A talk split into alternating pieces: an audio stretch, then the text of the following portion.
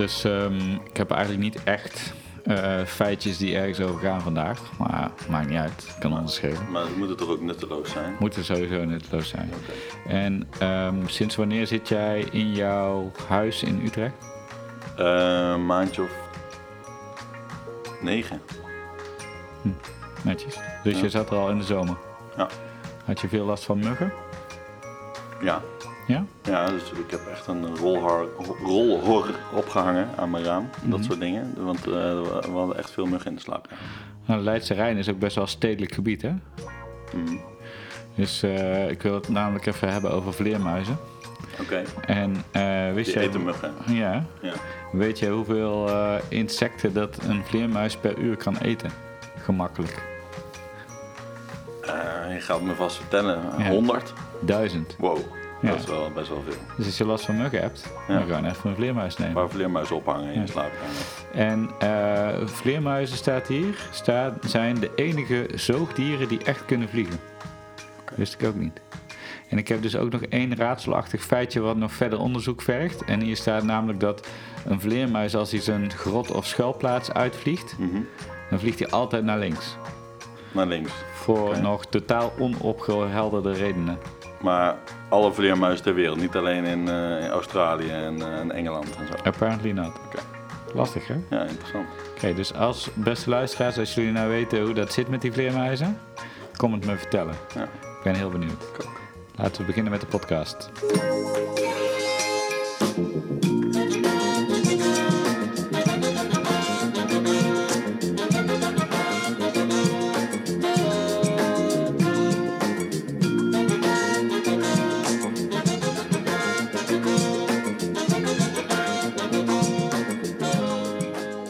Dames en heren, daar zijn we weer. Ehm, het is alweer de 21ste aflevering van Current Obsessions, een podcast over online business, We marketing mogen en drinken media. in de Verenigde Staten. We Nee, mogen drinken. We zijn 21. 21, mooi mooi. Ehm, het is een eh, belangrijk moment in de geschiedenis, Eh, daarover later meer. Maar eerst mijn vaste vraag aan mijn co-host Wouter ditmaal. Heb je nog iets gezien of gelezen afgelopen week?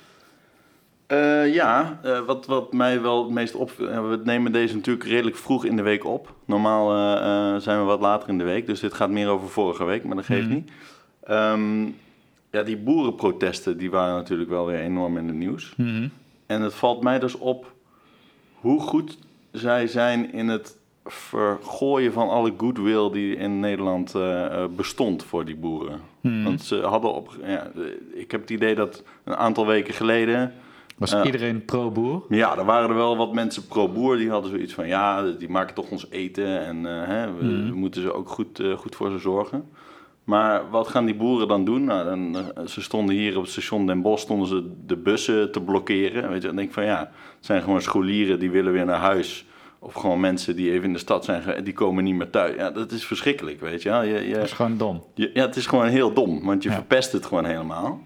En ehm, nu waren ze, de top 2000 is elk jaar, Mhm. kan je voor stemmen. En er zijn wel vaker ludieke acties geweest in de top 2000. Volgens mij stond er een keer een Pokémon eh, liedje in de top 2000, omdat dat onder gamers of Pokémon fans, eh, die hadden elkaar opgetrommeld om eh, dat liedje erin te zetten. En nu staat ergens hoog in de top 10 zo'n nummer van Normaal, waar ik nog nooit van gehoord heb. Ja, dat, dat ligt aan mij, maar niet het populairste nummer van, van Normaal. En dat hebben blijkbaar die boeren er dan allemaal ingezet om te stemmen. Maar dan denk ik van ja, is top Want die, vind, 2000. ik- die vind ik dan nog wel ge- Die soort is wel van iets, die is van een soort van ludiek nog Ja. wel. Maar eh, je gaat gewoon, ja, hiermee verstoor je zeg maar ook wel een beetje weer het feestje van andere mensen, zeg maar. Ja. Nee, maar dat, dat, dat protesteren, dat hebben ze gewoon dom gedaan. Weet je wel, Ja. dan hadden ze gewoon moeten zeggen: we gaan eh, het binnenhof ontgrendelen. We, we zorgen dat de politie naar hun werk, niet naar hun werk kunnen. Maar voor de rest laten we de rest van de burgers ongemoeid. Politie de- vind ik ook al, eh, dat kan toch ook niet. Maar wat mij, wat mij het meest verbaasd heeft in die, in die boerenprotesten is nog gewoon de.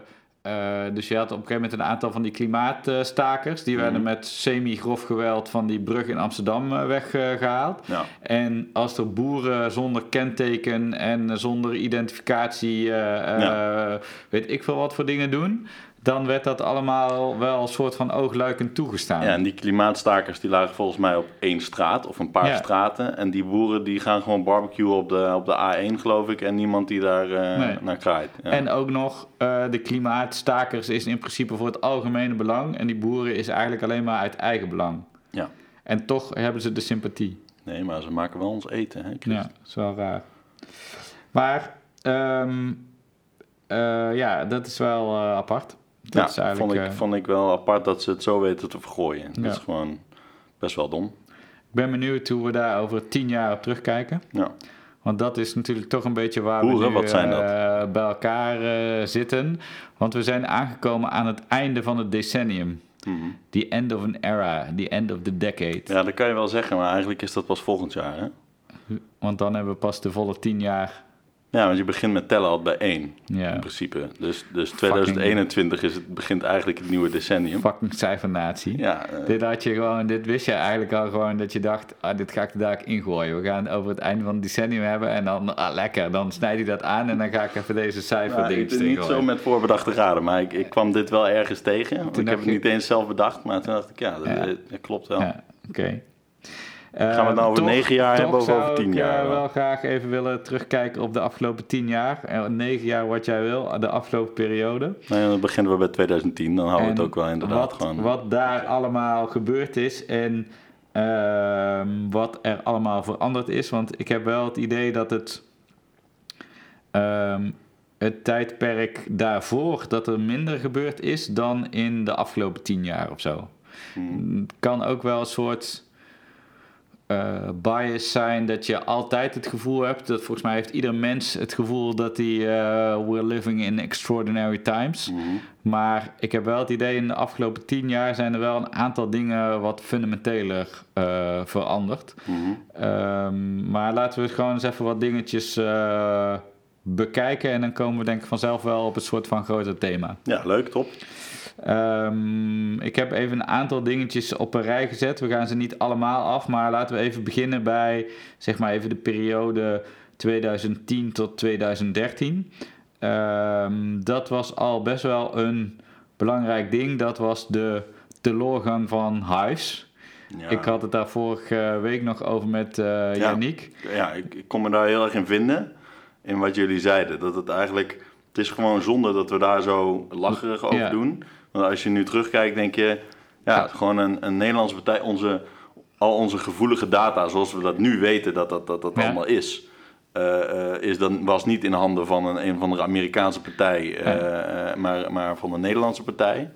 En het had ook gewoon wel iets sympathieks. Ja, En eh, dat is in 2010 geweest dat dat verkocht is aan de Telegraafgroep. Ja. Volgens mij eh, hebben ze vrij snel daarna 37 miljoen afgeschreven. Want het was toen eigenlijk al wel duidelijk dat het ja over dood. de heel eh, was. Dus dat, is, eh, dat was een beetje toen. Eh, wat mij ook opviel was dat in april 2010 de eerste iPad uitkwam. Hm.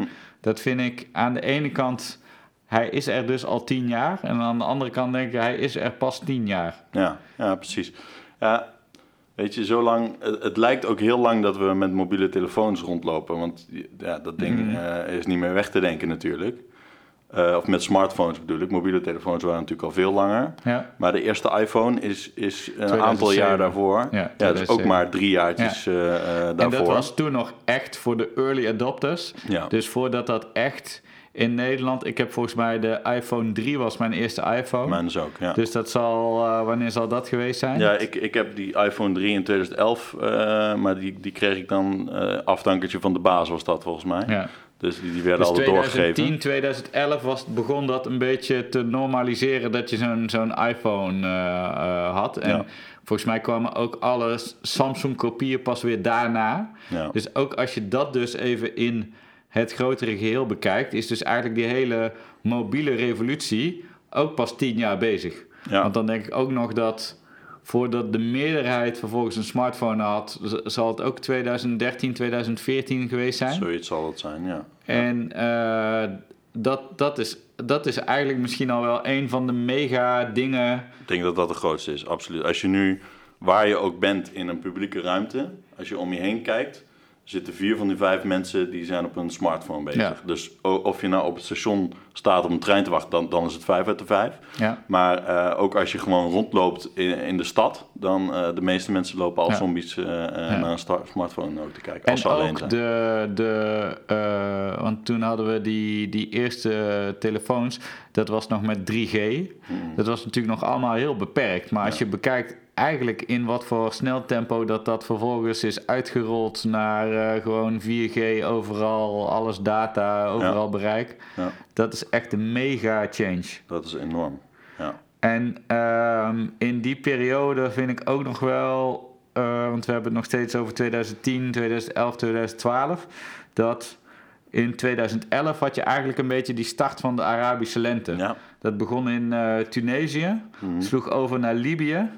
Uh, in Tunesië is het weer vrij snel tot rust gekomen. Libië is natuurlijk helemaal uit de hand gelopen Mhm. met de dood van Gaddafi. Egypte is enorm onrustig geweest, maar daarna ook wel weer een soort van uh, de duim erop. Ja. En daarna Syrië, wat het langst heeft geduurd, tot en met nu zo'n beetje. Maar in geen van die landen is het uiteindelijk een succes geworden. Want Nee. dat was toen toch eigenlijk een beetje de Arabische lente, was toen ook wel Power een beetje de, people, ja. de social media revolutie. Ja, Want dat werd daar toen ook wel een beetje aan toegeschreven van... hé, hey, nou kan het volk ineens onderling communiceren... en dan komt al die onvrede naar boven... en nu hebben ze de middelen om zichzelf online te organiseren. Ja. En dat was toen een soort van heel hoopvol iets... dat, dat een soort democratie van onderaf eh, kon komen. Ja, er is wel natuurlijk veel meer georganiseerd aan eh, opstanden en, eh, en dat soort zaken. Mhm. Maar ehm, ja, het is niet zo dat nou in de hele wereld de elite nu heel erg bang is dat ze hun macht eh, Nee. moeten verliezen doordat dit eh, nu bestaat. Nee, dat, dat is wel waar, ja. Ik kan ook niet helemaal duiden hoe dat, dat nou... waarom dat, dat is mislukt eigenlijk. Want is dat dan gewoon eh, toch keiharde repressie en eh, bullets eh, erin? Want het is niet zo dat die overheden slimme dingen hebben gedaan... om die social networks plat te leggen. Ja, of- ja, nou ja, slimme, ze hebben wel heel veel geprobeerd daarin. Dus Ja? ze hebben wel echt die netwerken platgelegd op een gegeven moment. Ja. Plus die social media ook allemaal geblackli- of alles geblokt. ja, Maar goed, dat, dat hou je natuurlijk niet eh, tegen uiteindelijk. ja. Ehm, eh, dus ja, ik, ik, ik denk dat het, dat het een combinatie is. Dus, Ja. En met harde hand weer ingedrukt. En dan, dan worden mensen toch wel eh, gedemotiveerd op een Ja. gegeven moment. En dan even, dan hebben we meteen alle minder leuke dingen gehad van dat tijdperk. Eigenlijk is ook de opkomst van IS. Daar zit daar ook wel in dat vacuüm van die oorlog Syrië, dat Irak stond nog niet op eigen benen. Eh, dat was ook wel het vacuüm waarin dat IS kon ontstaan in eh, eh, zeg maar het noorden van Irak en in Syrië. Ja. En dat begon eigenlijk ook een beetje in 2012. Dus dat zit Ja. ook al, al vroeg in dat decennium. Ja. Ehm, heeft wel het decennium qua conflicten best wel gekenmerkt, denk Ja, ik. Ja. zeker. Internationale conflicten. On the bright side of dat tijdperk, planking. Wie weet het nog? Ja. Ik heb nog wel foto's van mezelf. eh, ik weet al helemaal niet meer wat nou de grap was eigenlijk. Je moest gaan liggen Nee. als een plank en dat was het. Ja, ja, eigenlijk heel simpel. Een van de simpelste memes, denk ik, maar misschien daarom zo succesvol. Ja. Ja. En eh Gangnam Style in 2012, de meest bekeken video.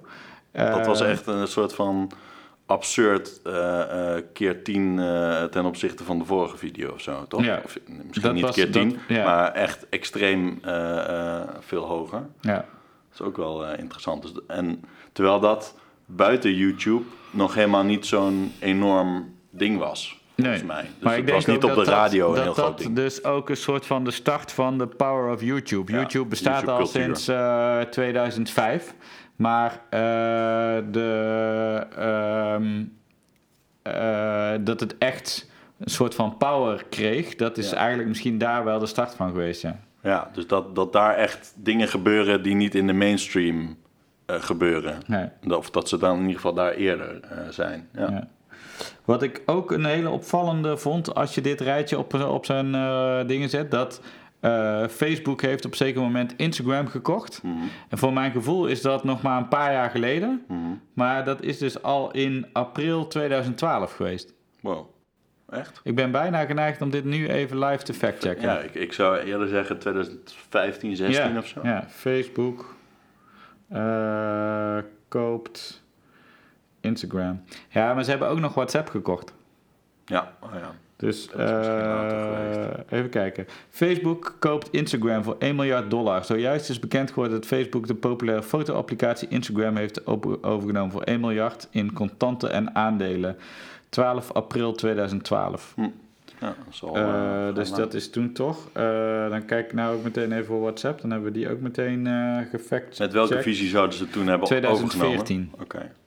Want ik bedoel, nu is, heeft Instagram eigenlijk voor veel mensen Facebook vervangen. Mhm. Ehm, op Facebook gebeurt eigenlijk niks meer. We hadden het er laatst nog even over. Ja. Ehm, er gebeurt eigenlijk zo weinig op Facebook dat je zelfs al, al check je het één keer per week, zie je nog niet de belangrijke updates van. Want ik, ik deed het nog wel eens dat ik één keer per week even aanzet Ja. om te kijken of er nog mensen getrouwd waren of een kind hebben gekregen die ik eh, normaal gesproken niet eh, zie, omdat ik ze al lang niet meer heb gezien.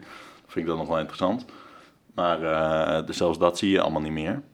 Eh, dus dan, dan is het Nou, nut er voor mij helemaal af. Ik denk dat zij gewoon hebben gekeken naar de, eh, de demografieën.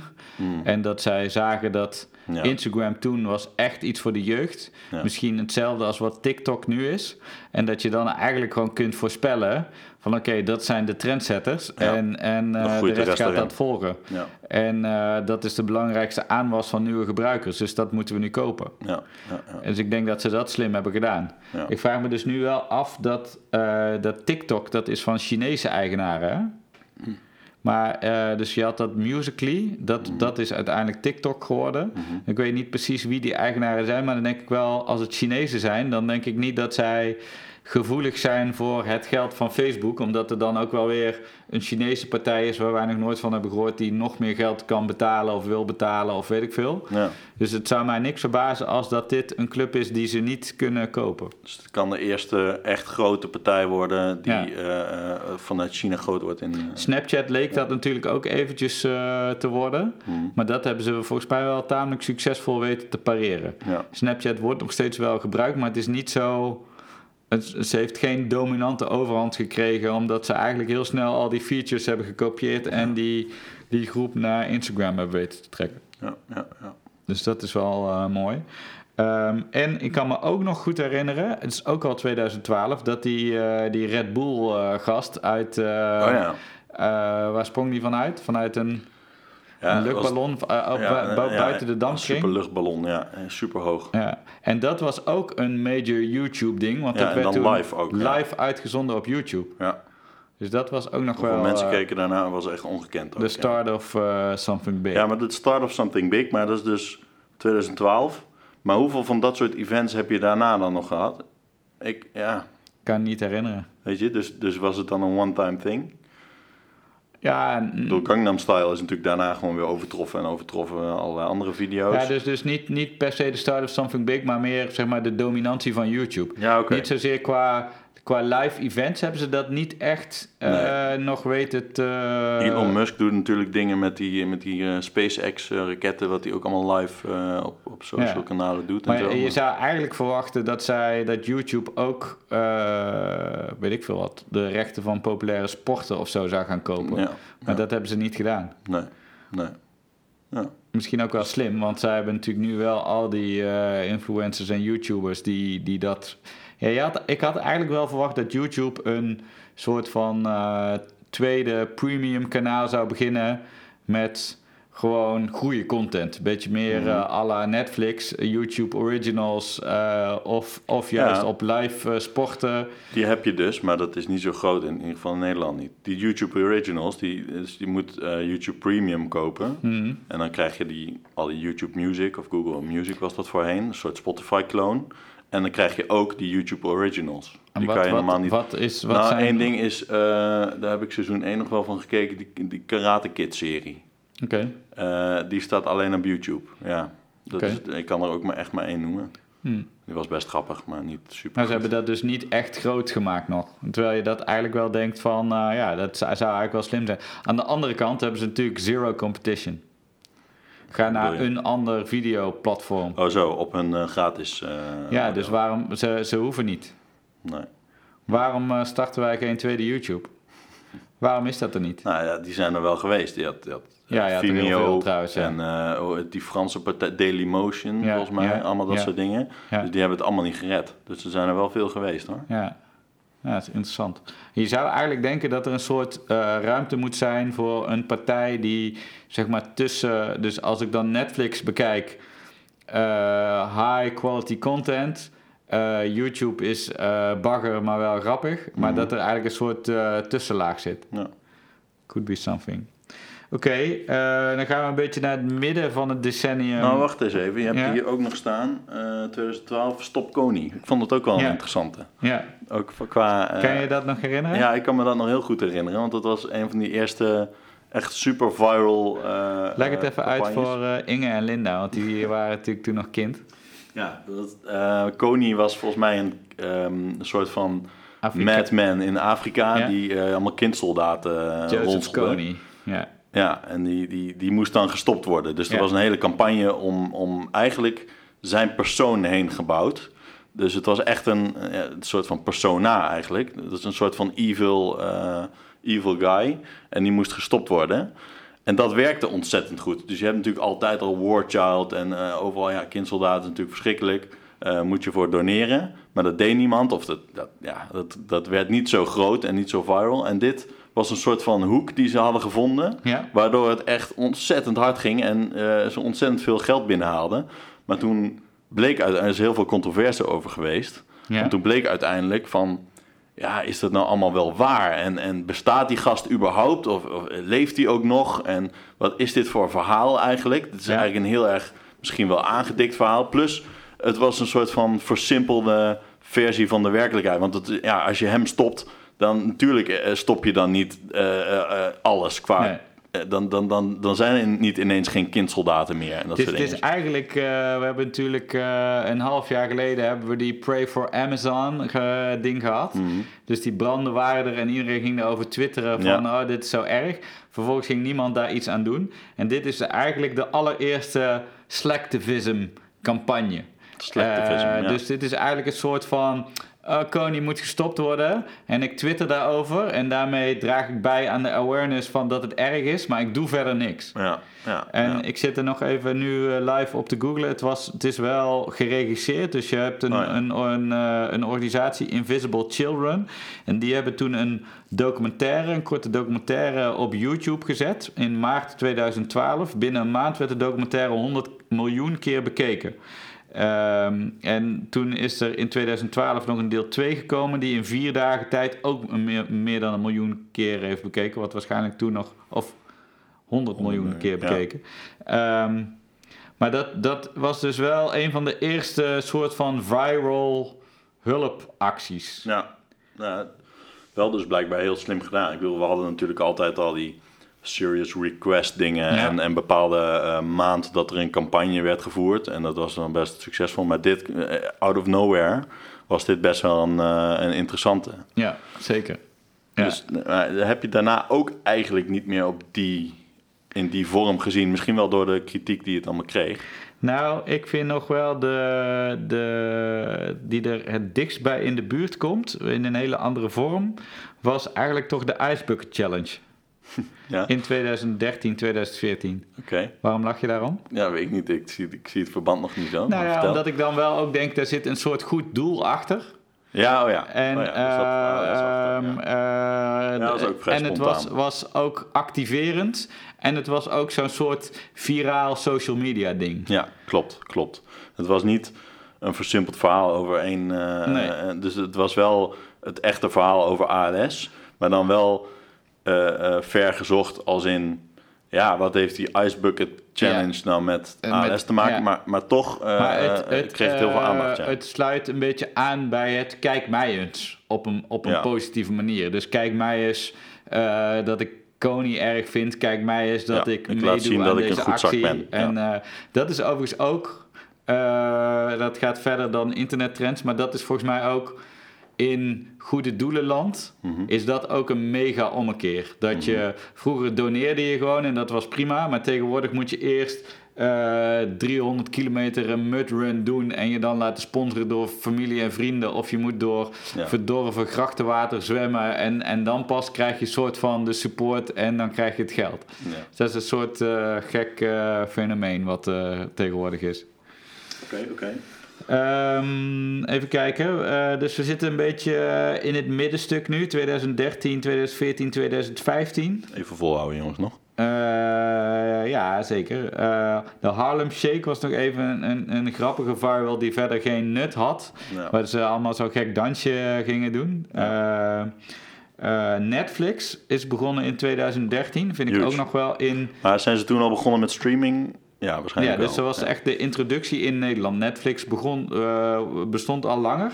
Mhm. Maar ze hebben dat toen eh, echt in één keer gewoon bam in Nederland in de markt Ja. gezet. Met een hele grote mediacampagne. En je kon toen ook eh, een maand lang gratis dat doen. Mhm. Heel veel mensen gedaan. Heel veel mensen toen ook betalend meteen lid geworden. Volgens mij hadden zij binnen no time iets van 1 miljoen Ja. betalende subscribers. wel hard, ja. Dus dat is ook best wel een media shake-up. Dat er in één keer zo'n partij van buiten komt. Die met internetinfrastructuur ineens een tv-dienst begint. Ja, en, en nu eh, na zes jaar eigenlijk ook niet weg te denken. Nee. Ongeveer. Het is streaming video is nu gewoon Ja. helemaal... Ik weet nog wel dat ik in... eh, eh, want je had op een gegeven moment... Je had videoteken natuurlijk Mhm. vroeger. Dat Mhm. weten de, de millennials van dienst waarschijnlijk ook niet. Nee. Maar dan ging je dan een eh, VHS-band eh, huren. En dat, Ja. was wel een leuk proces dat je daar door zo'n videotheek heen kon lopen en een film kon uitzoeken. Ja. Dat ik altijd bij de Jean-Claude Van Damme en eh, Arnold Schwarzenegger films en kijken of er nieuws was. Ja. Maar toen, er was wel een tussenfase nog. Want daar ben ik nog lid geweest van zo'n dienst. En die stuurde je dan, ehm, dvd's waren dat volgens mij toen al wel. Of cd, ja, het was wel een cd'tje. eh, met de post. Ja. Dus die kon je dan online al wel uitzoeken. Dus het was al helemaal online eigenlijk. Mhm. Behalve dat kijken, dat ging gewoon nog niet, want de, de snelheden waren te laag. Dus die, dan moest je wel een dag wachten, dan stuurden ze dat schijfje op. En die moest je dan ook weer, eh, dan kreeg je een envelopje bij, die moest je dan ook weer terugsturen de volgende dag of eh, na een paar dagen. Zo is Netflix begonnen ook, hè? Ah ja, Dus, dus misschien is dit al wel... eh, Misschien waren er toen ook meerdere diensten, maar ik weet wel Ja. dat Netflix ook ja, zo dit is was volgens mij niet bij Netflix. Die, maar- die heette toen overigens nog anders. CD Oké. Now of zoiets. Oh ja. Nou, maar ehm, ja, dus, dus dat is ook wel 2013 eh, geweest. 2014 MA17. Eh, dat vind ik dan weer voor mijn gevoel veel Lijkt recenter. langer, ja. Eh, langer geleden? Ja, voor mij wel, Ja? ja? Nee, voor jou Oh, ik, recenter? ik heb dat Oh, het gevoel tegenovergesteld. Oké, Ehm, dat zal toch wel kloppen. ja. Ehm, dus ja, dat was toen een beetje... over, om, om nog heel even op Netflix terug te komen, is dat ook een beetje de start van de teloorgang van eh, ehm, de creativiteit in film en tv. Nee, tv vind ik niet. TV is nog wel goed, goede content gekomen, maar ik vond dit decennium heel slecht wat betreft film. Dus je, eh, volgens mij 2012 was die Avengers eh, de eerste uitgekomen. Mhm. En, en naar mijn idee zijn toen de alle blockbusters zijn een beetje Marvel films geweest. Hmm. En, Ja, ik zit zelf heel slecht in films, dus je nou, daar gaan we daar eh, niet lang over hebben, nou, maar dan, dan, ik dan denk wel dat gewoon het zo mijn rant is houden. dat eh, de Tens eh, Mhm. de golden age of series was. Ja, dat denk ik wel. Dus misschien is wel al het geld uit de Hollywood-industrie naar, naar Ja. series gegaan. Ja, en in, in games is ook veel meer te verdienen tegenwoordig natuurlijk. Dus ja, ik heb het idee, in, in Hollywood wordt er heel weinig ehm, meer creatief iets nieuws gemaakt. Dus er wordt echt heel erg op safe gespeeld. Ja. Dus bijna alles is of een remake, of het, het hoort bij een eh, trilogie of wat dan ook. Ja. Het is altijd eh, een hele oude, heel veel oude eh, series en films worden gerehashed op het grote doek, zeg Ja. maar. Dat vo- vond ik wel dit decennium wel een beetje jammer vaak. Er zaten natuurlijk best goede tussen, maar een beetje Ik zie dat jij op mijn keurige lijstje wat groene letters hebt gekalkt. Ja. Wil je daar iets op toelichten? Ja, dat zijn we nog inderdaad ook, ja. 2013. ehm, Snowden was toen eh, ook Ah, ja. eh, het ding in het nieuws. En NSA met het PRISM-schandaal eigenlijk. Dus die grote lek. want ik weet natuurlijk wel wie Snowden was, maar Ja. hij had toen... klokkenluider bij de NSA. De NSA is de, Ja. de dienst in Amerika, die, de, eigenlijk de, de spionagedienst of de, de, de, de geheime dienst. Mhm. Eh, en die bleken toen enorme programma's te hebben. Dus dat ze echt veel meer in de gaten hielden, digitaal, dan iedereen voor mogelijk had gehouden. Dus ze konden van alles aan online gedrag koppelen aan personen en ook locatiegegevens, alles eigenlijk. En dat was eigenlijk de eerste wake-up call die we volgens mij kregen van, oh ja, wacht eens even, dit is eigenlijk wel hele gevoelige data die we hier met z'n allen genereren. En eh, er zijn dus blijkbaar partijen bezig die dat allemaal aan allemaal elkaar eh, zitten te, te- ja, samen zitten te voegen en zitten te analyseren. En, wie- eigenlijk wie is dit weer, allemaal out in eh, the open. Je had Snowden en je had nog zo'n gast. Ehm, Ja, tenminste, die was misschien op een iets ander eh, vlak, maar die... die- Manning bedoel je? Ja. ja, ja, ja.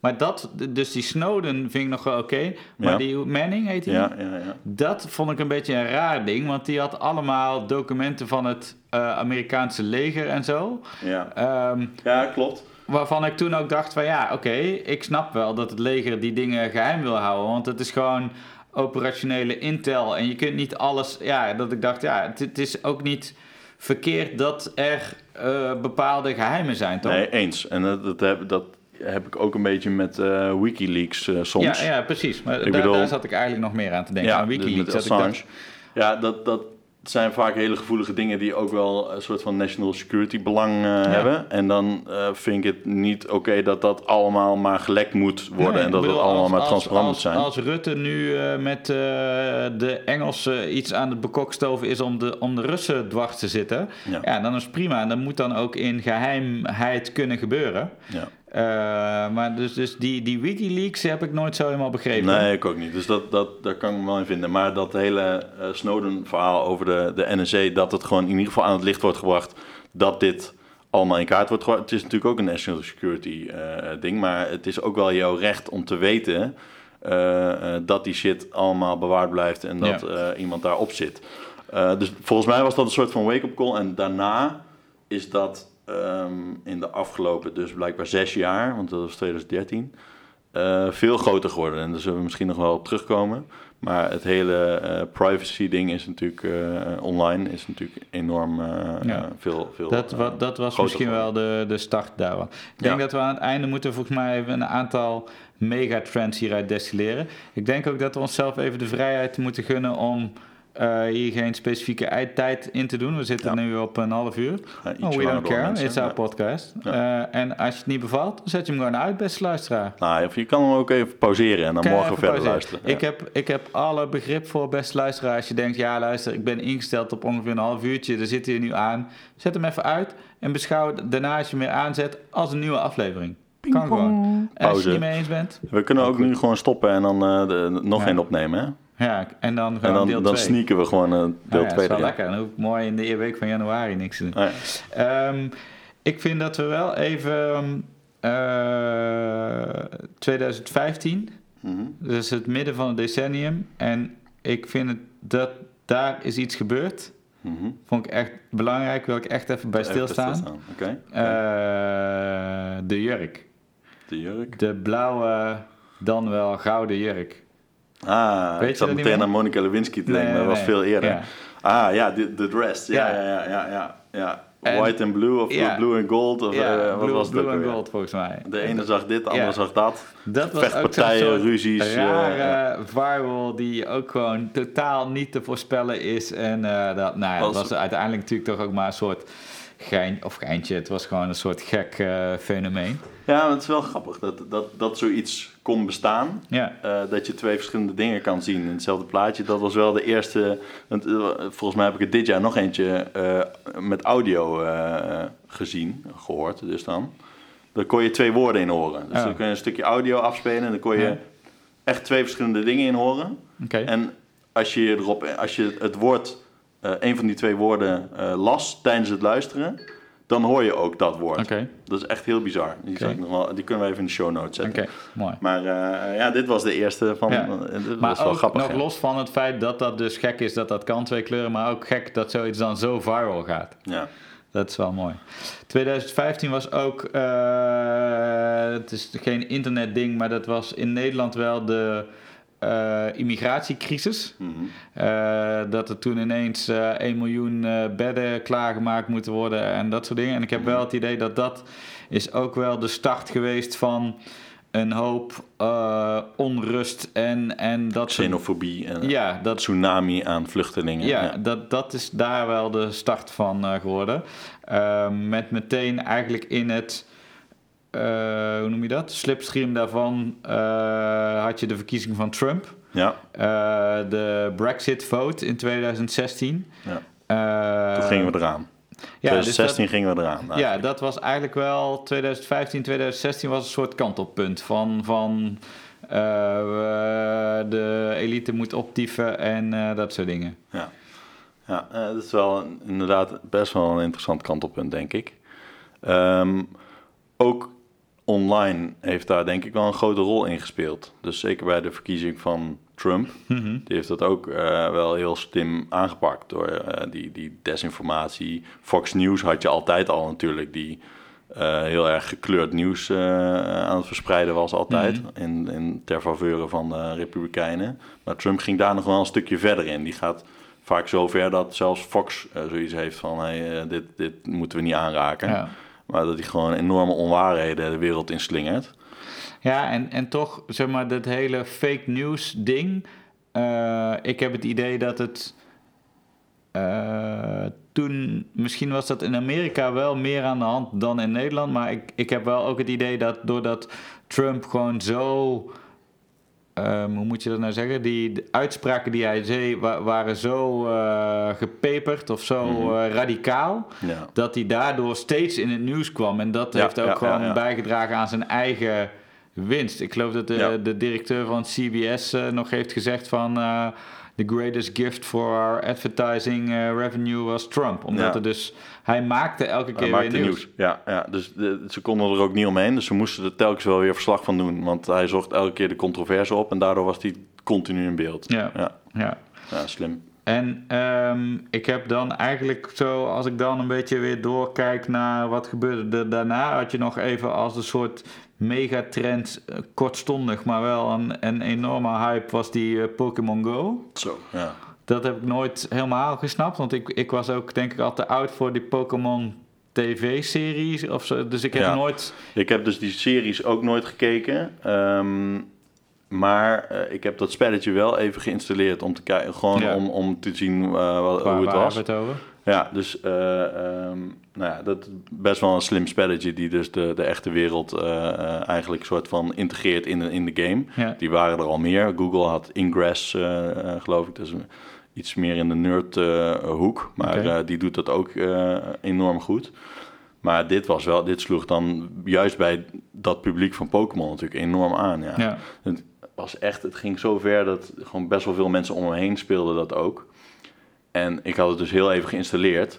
En ik deed het gewoon vanuit mijn huiskamer. Ja, ik had, ik had geen zin om, eh om Echt dat echt voor te gaan. maar toen, toen stond er een of andere in-game zo'n soort van eh, paal of zo, echt vlak buiten mijn huis.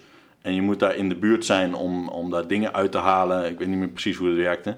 Maar die kon ik vanuit mijn huiskamer, kon ik bij die paal. Nou, daar wa- was iedereen enorm jaloers op. Dat ik, Ja, dat ja. ik ergens zo dicht bij zo'n paal woon, dat ik hoefde ik Ja. dus niet eens mijn huis uit om eh, nou, dingen te minen. plekken waar dan hele zeldzame. Pokémon zaten. Die, daar mensen die dan een portiekje hadden of zo, die helemaal gek werden van, van, van kids die daar eh, die shit kwamen En halen. Kijkduin. Kijkduin is echt zo'n bejaarde eh, badplaats natuurlijk. Ja. Eh, mijn ouders eh, eh, die, eh, die woonden daar toen even.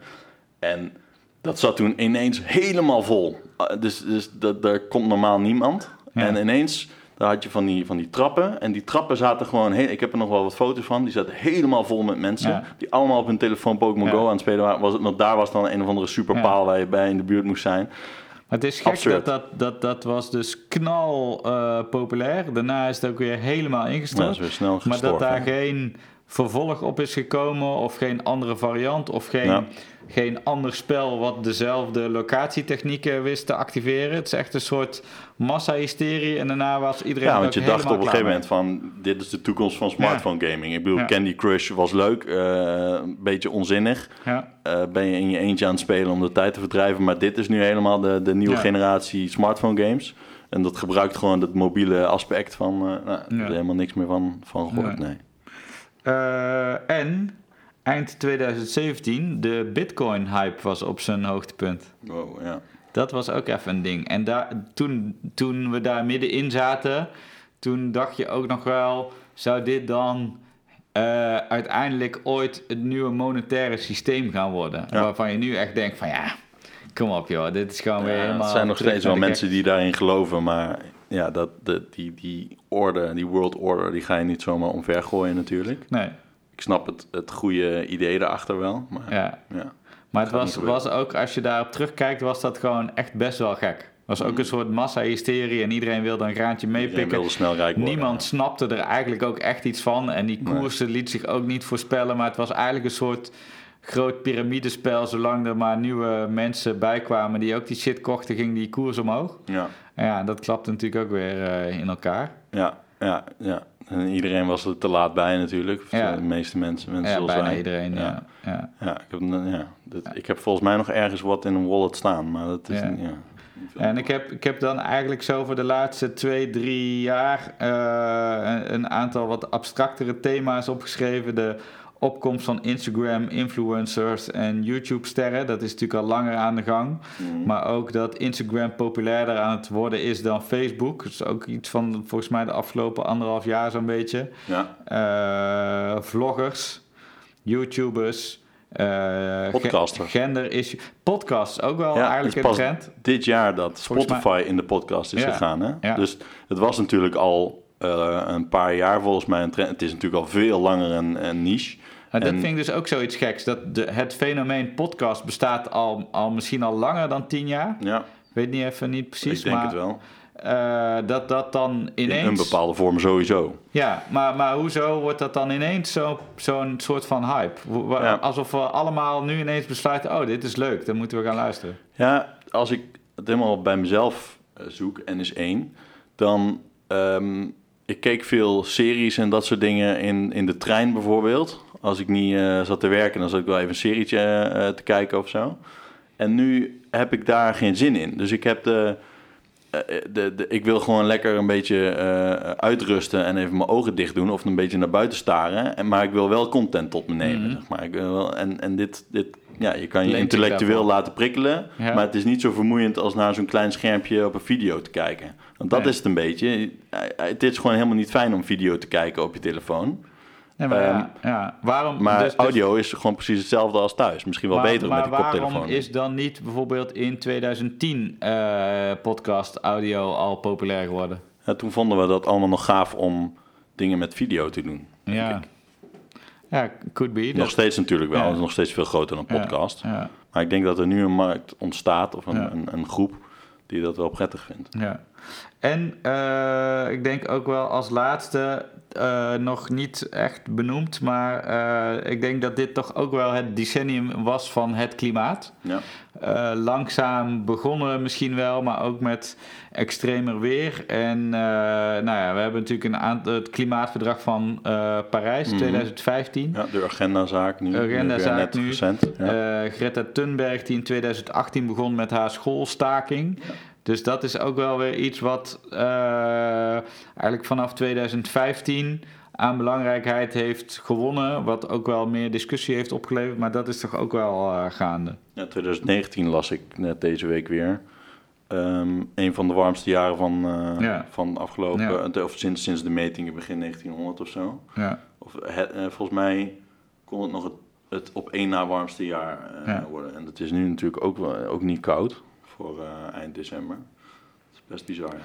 Maar als we dit zo een beetje eh, doorlopen, we hebben natuurlijk een klein beetje toegespitst op wat er qua media, mm, online, popular culture gebeurde. Als we dan daar een aantal grotere eh, lijnen uit moeten halen.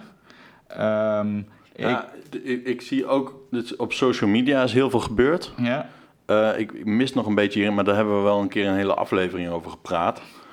Over ehm, ja, Twitter en hoe dat allemaal eh, zich ontwikkelt. Ja, Ja. Dus, de, dus de, de meer extreme die eh, uitvergroot worden door die social networks. Ja. En waardoor er eigenlijk een soort van polarisatie eh, ontstaat. Nou, als je daar meer over wil weten, lu- luister die podcast. Volgens mij was Nee, dat nummer twee of zo. Ik, ik had hem Maar- ook voor mezelf wel opgeschreven. zeg maar. Ik, ik zat hierover na te denken, ik had deze lijst gemaakt. En ik dacht eigenlijk, ja, hoe, hoe moet je het nou samenvatten? En ik kwam eigenlijk een beetje op het dece- decennium van de echoput en stagnatie. Ja. Dus de echoput bedoel ik eigenlijk, eh, je schreeuwt iets en je accepteert alleen het antwoord van gelijkgestemden. Mhm. En stagnatie ook gewoon, ik heb niet het idee dat we vooruit gaan met z'n allen. Dat, dat er nieuwe oplossingen komen. Maar dat we eigenlijk, we staan allemaal in een soort hakken in het zandstand. Eh, ja. Die, die, die Trump is natuurlijk weer een soort van radicaal tegenover zo'n Obama, waardoor alles een beetje tot stilstand komt of zo. Ja, ja, het is wel een beetje, ik vind het een beetje een pessimistische kijk, maar ik, ik, ik deel hem eigenlijk wel, wel Ja. eh, eh, deels.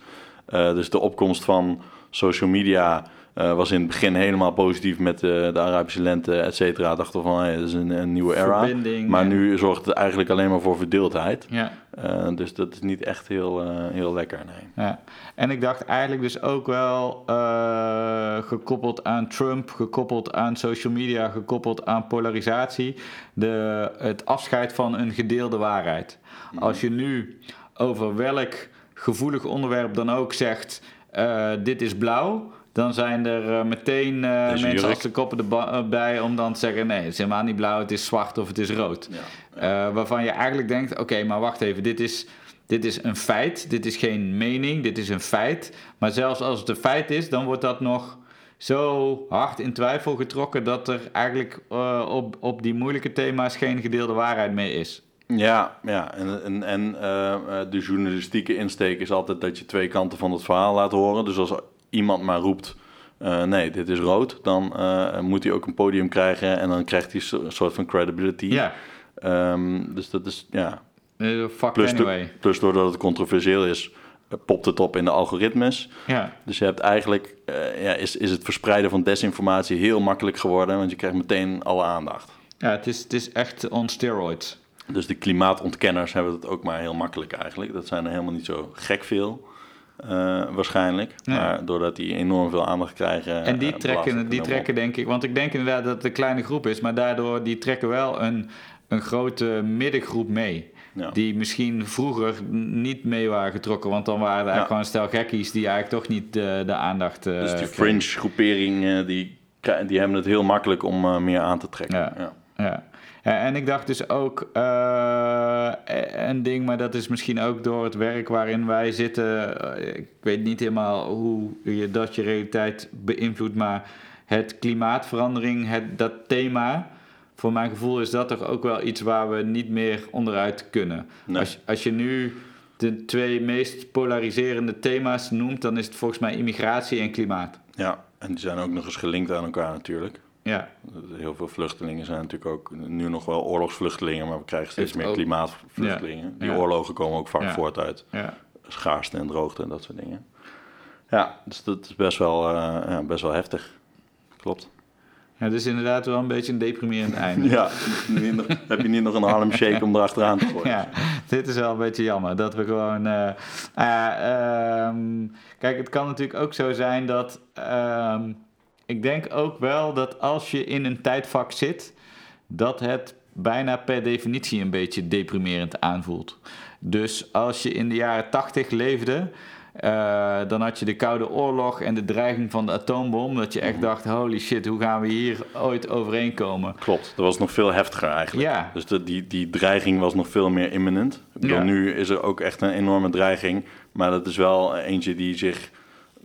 Ja, die ontwikkelt zich snel. Maar als je het vergelijkt met een atoombom die op je huis kan klappen... dan Ja, is het is wel dat alweer wat anders. anders. Maar, en ook bijvoorbeeld eh, het, het tijdperk van, eh, van aanslagen en Ja. terrorisme. Ik wil niet zeggen dat dat weg is, maar het is... Ik heb niet meer... We hebben nog wel aanslagen, maar dat zijn vaak eenlingen. Ik heb niet het idee dat we bedreigd worden door een Al-Qaeda-achtige Nee. organisatie... die heel gestructureerd eh, het Westen aan het ondernemen Ik loop elke dag op eh, Utrecht Centraal eh, rond. En net na 2001 eh, had ik dat denk ik liever niet gedaan. Nee. Zeg maar, want dat is natuurlijk de beste plek om een aanslag te plegen Ja. ongeveer. Dus, dus dat is ook wel weer zo dat je dus nu denkt van holy shit, die polarisatie en die social media die al die gekkies een megafoon geeft, daar gaan we nooit eh, uitkomen. Maar eh, dan moet ik ook denken aan eh, Rutger Bregman, die dan even zegt van ja, maar wacht even jongens, kijk even terug in de geschiedenis. We, we hebben ook de slavernij afgeschaft. Er is vrouwenstemrecht gekomen. Er zijn echt wel een aantal fundamental changes En nu schaffen gekomen. we Zwarte Piet af. Ja, nu schaffen we Zwart Piet af, doen we ook. Ja. Eh, dus, dus in die zin kan het wel goed gaan. Het enige is dat het, het klimaat is natuurlijk toch wel een lastig dingetje. Ja. Eh, dat heb je niet zomaar, eh, ook al staan dadelijk de neuzen wel dezelfde kant op, heb je niet zomaar opgelost. Ja, als het goed is gaat het komende decennium nog meer in het teken van klimaat staan. Want dan, ik bedoel, de klimaatactie is nu natuurlijk ingezet met de boeren, de stikstofcrisis, et cetera. De- eh, ja, die Urgenda-zaak is nu eh, eh, op het hoogste niveau beslecht. Dus daar moet enorm ingegrepen worden. Nou, we gaan allemaal 100 rijden straks sowieso maximaal. Maar er moeten natuurlijk nog veel meer maatregelen komen. Eh, en wij zijn dan maar één van de landjes. En dat moet natuurlijk internationaal het komend decennium echt enorm hard gaan. Want anders gaan we eraan. Ja.